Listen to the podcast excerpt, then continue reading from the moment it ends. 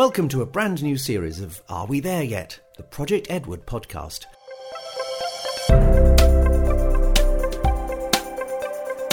My name's James Luckhurst, nursing a bit of a cold this week, I'm afraid, but we'll soldier on, just to stay upwind of me. With a fair bit of help from friends and colleagues, I'm planning to pop up on a device near you every week until the end of September, all in support of our forthcoming week of action that's at the heart of Project Edward, every day without a road death. Each week, we'll share content that showcases this year's theme of changing minds, changing behaviour. And for this first episode, we take a close look back at one of the very earliest social media behaviour change campaigns that genuinely went viral.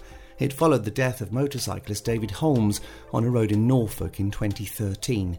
We've reunited David's mother Brenda with the police officers involved in the aftermath of David's crash and we find out why they decided to publish footage from the camera attached to David's helmet that recorded the last few seconds of his life and the last words he spoke.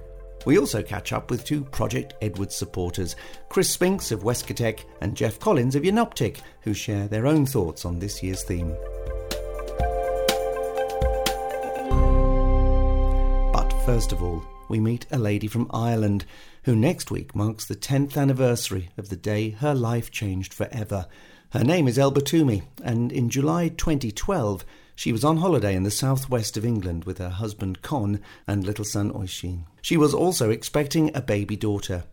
On the 6th of July at 2:47 p.m., the family were involved in a horrific crash with a suicidal taxi driver who was being pursued by the police.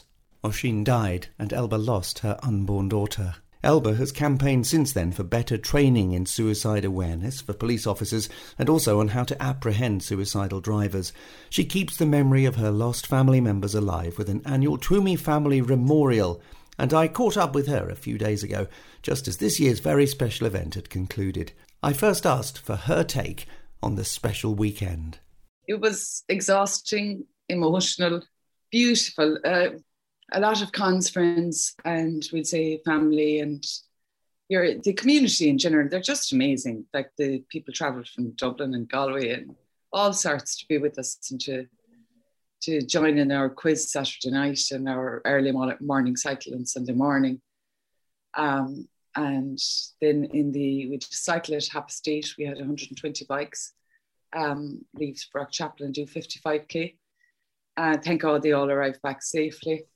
Um, uh, then at 12 noon, we had over 300 people walk and we had over 100 people run. It was just at, two, or at uh, one o'clock. Um, and then last night, which is probably the one of the most meaningful parts for me, we have the Connie Hurling Cup, where four local teams um, play for the under 11s um, hurling cup. And I have a little chat with them after about road safety. We give them a gift bag with a high vis vest with Twomey Family Memorial logo on it. And um, I give them a wristband. I do a bit of a deal where I ask them to, to become seatbelt sheriffs for me. I give them just a brief, because they're only kids, a brief outline of how wearing a seatbelt saved my life. And I asked them to take on the challenge of being a seatbelt sheriff that sometimes moms and dads and nans and granddads and brothers and sisters can forget to put it on, and we all can forget at times. And it's always good to have a seatbelt sheriff in the car to remind us. So when they take on that, they get a goodie bag. So it's a bit of blackmail, really, but it, it works. As we record this conversation, we're not far off the 10th anniversary of the of the horrific crash in which you were involved. You lost your husband, your son, and your unborn daughter. As you approach 10 years, let, let's just reflect on forgiveness, I suppose, because how easy did that come to you and, and how do you feel now? Oh, James, it didn't come easy at all. I'd be the first one to say it. My God, I'll never forget September after our crash. I was sitting above beside Con in the hospital room ward, and um, a priest friend of the family. Now, I hadn't known the man. Now, we're great friends since but I hadn't known him. But he's um, a very spiritual man now, and we were chatting, and he asked me, "Did I think I could forgive Mark, who had crashed into us?" And I said, "No." And he said he was going to pray every day that one day that I might forgive him. And I said, or he prayed for Mark on my behalf.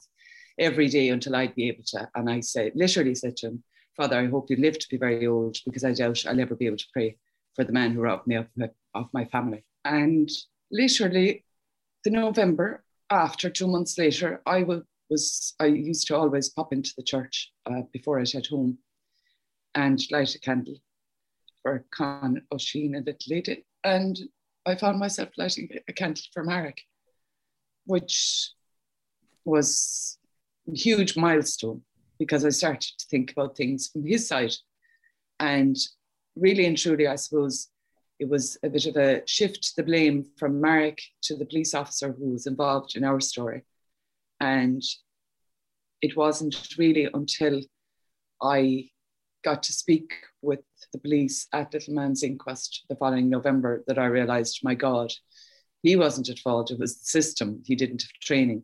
And maybe even if he had training, the outcome would have been the same.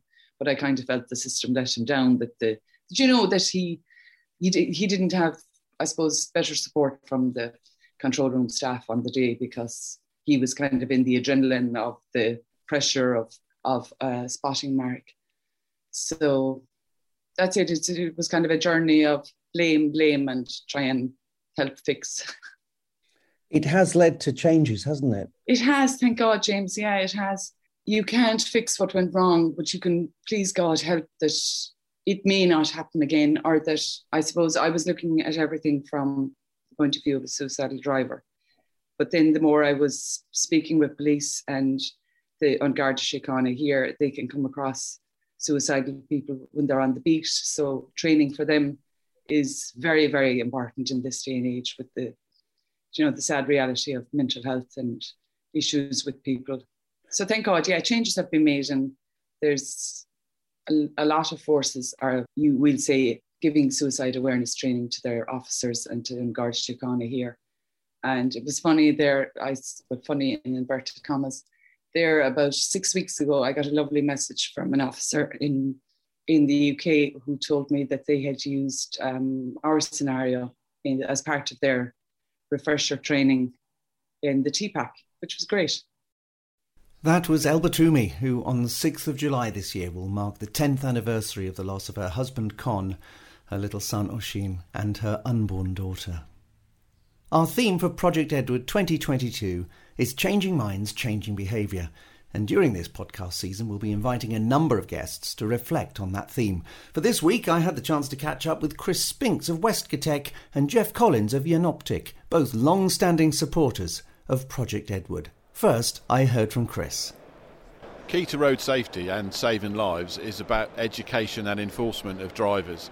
Education is so important because if we don't get drivers to understand the consequences of their behaviour, then we're never going to prevent so many of these collisions happening.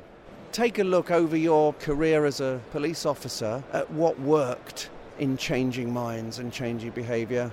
A lot of it comes down to the severity of the behaviour that the driver has exhibited. So sometimes just a quiet word with somebody who has made a mistake can be all you need if you have a serial offender, then they need to be taken off the road to protect all of the other road users and for them ultimately to be taught a lesson. So it is right across the spectrum in terms of linking it to the behaviour they've displayed and that enforcement level at the end of it. I'll turn to Geoff, Geoff Collins from Jenoptik. Big yellow roadside gantries. You were helpful with Project Edward in 2021, and we had a very interesting day on the Evo Triangle, as it's called in North Wales. Does that count as a behaviour change technique, or is that just primarily an enforcement technique? No, it absolutely counts as a behaviour change technique. And just looking around the stand today, as you pointed out, there are some big, bright yellow columns, and they send uh, it's not even a subliminal message, they send a clear message to people watch out, be careful where you are. And um, here are the stand on traffics as well. I've got behind me a sign which um, Chris very kindly lent me from Westcotec, which is a, it's a vehicle activated sign which says average speed check. And I think it's the first one that's actually um, been out there. And it's a perfect example of try to deter people from being caught, encourage them to do the right thing rather than just catch them and then fine them. Because many people need a little bit of a nudge in the right direction. And when they appreciate what is happening and why it is happening, you tend to get the behaviours you, you want. So in answer to your question, yes, I think big yellow columns send a message to people, and then a sign which comes up maybe just at two o'clock in the morning when someone's driving a little bit too fast to encourage them and tell them what's going on. You then get the behaviours that you actively want, and, and I, I think that's what it should be about. It's encouragement rather than enforcement as the first measure. I'm going to give you both an opportunity here to share your thoughts on emerging threats and emerging opportunities. Geoff, first of all. One thing that immediately comes to my mind is the an increasingly emerging threat of driver distraction, in that more and more people are using uh, mobile devices, mobile phones, in a way that they didn't previously. And I don't think everybody understands just how distracting it is to be looking at something in your hand or even looking at something on the screen in your car because um, you can watch TV in your car now. And so I, I think that is an area which is um, what you can, I mean, you, you're physically able to, but it, I don't think you're allowed to. Are you? Just let's just clarify that. No, absolutely. There, there are cars which have in-car apps which would allow you to view a film should you choose to do so. Of course, you shouldn't as the driver. And I, I see myself driving here today. Quite a lot of people were looking down at their lap and appeared to be a little distracted and were wobbling as they were driving down the road. So I think it's a much larger issue than we appreciate. And 15 years ago, this wasn't really something to even consider. Chris, opportunities and threats then? I think if it's implemented properly, the autonomous vehicles, the safety features that are run alongside those, um, we're looking at um, V2X, which is vehicle to infrastructure and information being relayed direct to the car, and at some point down the line, actually making some of those decisions for the driver based on what the sign is displaying. Those sort of things can make a, and will make a massive difference provided they're implemented properly and the infrastructure is there to make it work. I think it's a little way off down the line, and there's all sorts of connectivity issues there's vehicle technology issues, there's vehicle manufacturers making sure that we don't end up with that whole, for you know older listeners, Betamax VHS situation that we had. I think that's a real opportunity because collisions don't just happen. There's no such thing as a dangerous road. It only becomes a dangerous road once you put a vehicle and a driver on it. So if you can eliminate some of those issues and bad decisions that drivers make, then there will be a reduction in collisions and a reduction in deaths. That was Chris Spinks, and we also heard from Geoff Collins. Chris stays with us now as we consider the value of shock tactics as an effective tool for behaviour change in the form of David's story. David Holmes was an enthusiastic motorcyclist who died when a car turned across his path on the A47 in Norfolk in 2013. Chris Spinks at the time headed Norfolk and Suffolk's roads policing unit and was therefore closely involved with the aftermath of the crash and the subsequent investigation.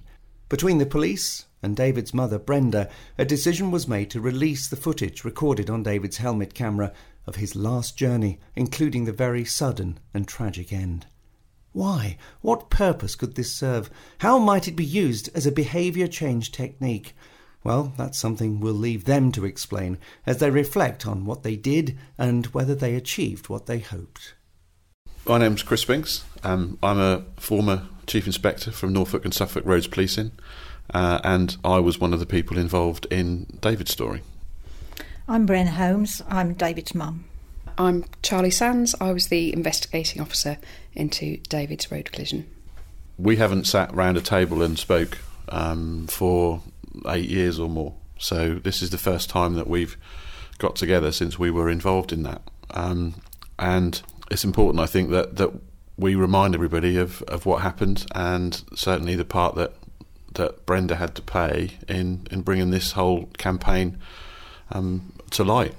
David Holmes was was um, riding his motorcycle back from Kings Lynn towards Norwich, uh, and he had a, um, a helmet camera on, and that camera recorded the collision that he was tragically involved in, um, which ultimately took his life. David was action man, really. He was always busy. He packed 100 years of living into his 38 years. He was never still for a minute. He was generous, he was kind, and his generosity wasn't only in terms of money, but his time and his thoughtfulness. He was good to everybody. He cared about the environment, he cared about everything. And he bought the helmet cam when he returned from working in Antarctica in February 2013, just three months before he died, to record what he saw going on on the roads. He was on the road quite a bit, not only on his motorbike, but also in terms of his job. And he wanted to use that for driver education. Chris and his team gave us the opportunity to use that camera for the greater good, really.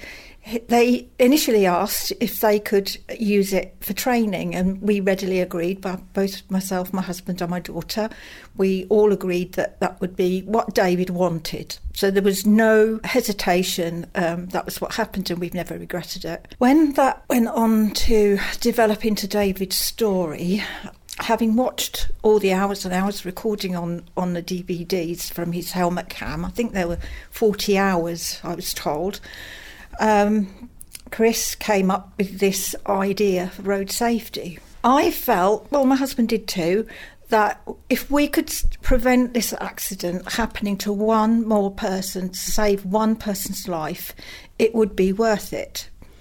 And it's not only about the person who's lost their life or had their life changed by injuries, it's also about the family because the year following his death was absolutely horrendous. There are things to deal with like court cases, inquests, post mortems, uh, not in any particular order, of course, and none of them are geared to a grieving family. For example, it was two and a half weeks before I could visit David in the funeral home.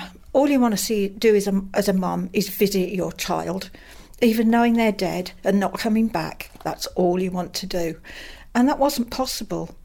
We were eventually permitted to see him in the uh, mortuary after his post mortem, but that was quite some time after he died because we weren't allowed to see him due to the possible contamination of evidence. Even through glass, we weren't permitted. I, I just felt that was so cruel. It didn't only happen to me, it happens to everybody in that situation. And it needs to be changed.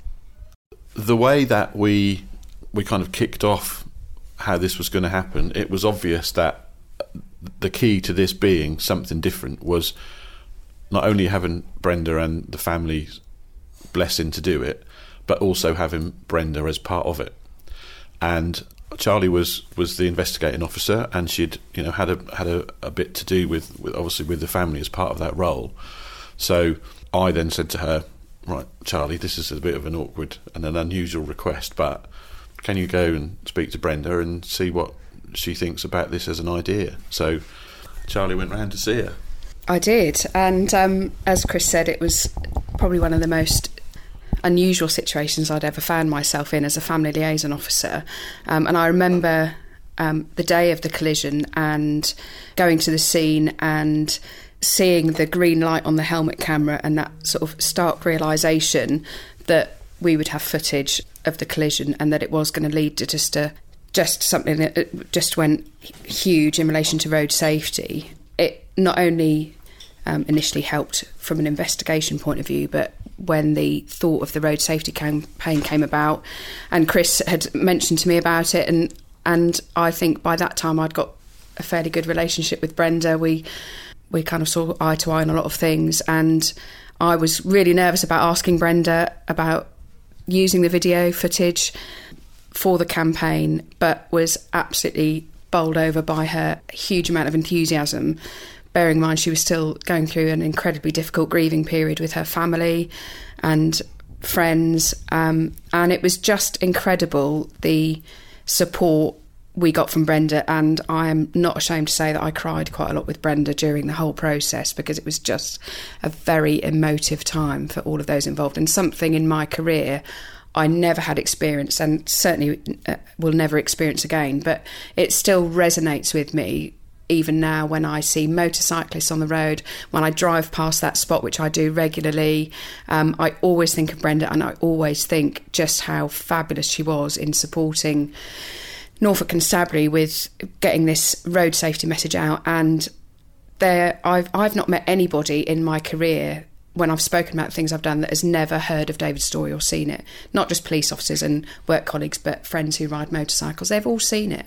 So the impact has been massive, and it absolutely wouldn't have been possible without Brenda's involvement. So, Chris, when you came to see me, you had our support. We all agreed as a family that it was a good thing to do. But social media had never been used like that before, and I don't suppose you'd ever had recordings to use like this before. Uh, and I think your idea was amazing. But who did you have to convince? How difficult was it to get this rolling? It was quite difficult. Um, the British Police Force is quite conservative with a small c, and you're right, it has never been done before, or had never been done before. Um, and there was a lot of concern about putting the constabulary's name to something as, as graphic and as powerful as this. So I did have to convince people, you know, right to the top the chief did view the video because when I first saw it, I said, right, this we've got to do something with this. So I asked somebody to give him a ring and see if he would come and watch it. And I stood next to him, and that was the second time I'd watched it, and he, he saw it, and at the end of it, he was dead silent. And he then said, put that on again. And he watched it again. Um, and I said to him, right, I think we need to do something with this. And he said, yeah, I need to think about that. So he went off, and then and then we had lots of conversations with legal people, with our communications team. The the underlying feeling was yes, we had to do something, but there was a fair bit of nervousness about what are we going to do and how far are we going to go. And as far as I was concerned, there was only one way of doing this, and that was making a video. Obviously, I'd spoken to you a bit by then, um, and I knew how you were and how you felt about it and you know how you came across. And it was too good an opportunity not to use. So it took a little while to get it signed off but I just kept pushing and, and in the end you know we got there. And we only got there because of, of the people involved and and how passionate they were about it and, and the support I got from the team and from Brenda and the family to, to get it out there. But eventually, um, it was it was released um, in its entirety as, as, Chris had wanted it, and um, it, we just rolled with it. It took off. Uh, I can remember being on duty the day it was released and seeing the launch and kind of signing into YouTube on my phone to watch the video and getting really excited when it got to a thousand views, then five thousand views, and within I want to say an hour, it was a million views. And then by the end of the day, it was five million views. And, and it just kept going up and up. And the shares it was getting and the comments it was getting, it was just mind blowing. I don't think anybody had ever seen anything like it before. And I think the constabulary then realised what an amazing thing they'd done and how fabulous Brenda had been to support it along the way. And then on the back of that, Brenda became involved in several road safety um, campaigns and issues with colleges and education just to offer her advice and how it feels to be on the other side of the coin as such. And so I think the knock on effect was not just road safety from motorcyclists and motorists, but educating those that are then coming into that, the young drivers and the youngsters, to just the catastrophic effect that behaviour on the road can have on families and the and the long term effect. So that the effect of that video was just huge. When this all kicked off, um, my phone did start ringing, but that was really only the local newspapers. But what astounded me was that I was contacted mostly by um, email by um, people from Israel, from New Zealand, from far flung countries that I've never even thought about visiting, who wanted to use the video for mostly educational purposes. And everything came through the press office at Norfolk Constabulary, which saved me from an awful lot of phone ringing, really. Um, and, and I must say, they were fabulous. And I was happy to participate in whatever I could to help. Um, it was mostly phone interviews from the uh, um, foreign countries. Uh, I did radio interviews. Um, and we, we had a, the, the, news crew come a few times to our house. Um, but really most of it was done through the press office. I've still got this image of when we did the launch, um, and we had all of the you know the the press were there, TV were there, newspapers, radio, and sitting with Brenda on this table in a in the conference room at, at the police headquarters, and you know you see on the TV when there's politicians with all those microphones in front of them. Well, we had exactly that. Um, Brenda wasn't phased at all. It you know it it just she's focused and this is what she wants to deliver and and none of the other stuff is going to get in the way. I was, you know, I'd done some media stuff before, but nothing like this. And and I was sitting there looking at this forest of microphones, thinking, "Oh my God, what am I doing here?" Brenda didn't just; she was just, you know, delivering the message and getting it across. And Brenda was an absolute inspiration to me. You know, I was coming to the end of my career. I'd done sort of 25 years at that point, and I'd never met anyone like like Brenda, and and still haven't. And and that's why I feel it's a massive privilege for me to to have been involved in, in this campaign. One of the aspects that hasn't really come out about David's story was the bane of social media, which is the negative attitude that people have. For some reason, they feel that it's okay to voice their inappropriate opinions about what people have done on social media, and this was no exception. You know, we we had a lot of comments from people saying, you know, it was it was his fault. It was, you know, he shouldn't have been riding like that. And those were the people that I tried to point out that they were totally missing the point of the whole campaign. Um, but certainly for Brenda, that must have been really difficult to see that. I learned to ignore it. Um, everyone's entitled to their opinion. Not everyone's going to like what we did. But of course, these people with their negative attitudes are the ones that we needed to get at. The ones that did upset me initially were the, those that said David deserved it, he was speeding. Nobody deserves to lose their life, whatever they've done. So I think in conclusion, we can say that the David story was just an absolute monumental success worldwide, something that none of us had actually envisaged. So I put the question to you both if we were ever in that situation again, would we do it again? Absolutely, in a heartbeat, no doubt whatsoever. Um, no, I wouldn't want any changes. It all worked out far better than I could have imagined. And that, that positivity from Brenda just then sums it up for me. I can still see and hear her saying to me, you know, time and time again in in the time we were working together, if I can just prevent one family going through what our family's been through, then this will be a success. The tragedy for me, apart from the obvious, is that we can never know which people, you know, this this saved, which people got home that night that wouldn't have done had their behaviour not been modified by by watching Brenda and, and watching the video. We just have to accept from anecdotes and talking to people that there were a hell of a lot of people who that resonated with and who modified their driver behaviour, and that's the best that you can hope for with any road safety campaign. David would be over the moon with the outcome, and I'm sure he's up there looking down, and he's seen the video, I'm sure, a million times, and I think he would be more than happy than to leave that as his legacy. And also, he would be incredibly proud of you. Absolutely. Um, you know, as as we are, and as I said, privileged to have been involved with you. It wasn't just me. It wasn't only me. It was we wanted to prevent another death. You heard the voices of Brenda Holmes, Charlie Sands, and Chris Spinks, remembering the thinking behind David's story in 2014.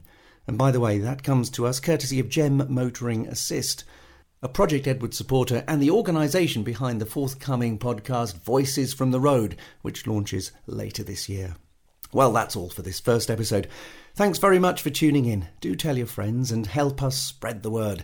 We'll be back next week, and joining me will be Charlotte Leventis from Devon Air Ambulance and Chris Boston from Devon and Somerset Fire and Rescue, as we look back on their involvement in last year's week of action and find out what's been happening since. So do join us for that. But for now, it's cheerio from Are We There Yet? and from me, James Luckhurst, on the Project Edward podcast. Bye bye.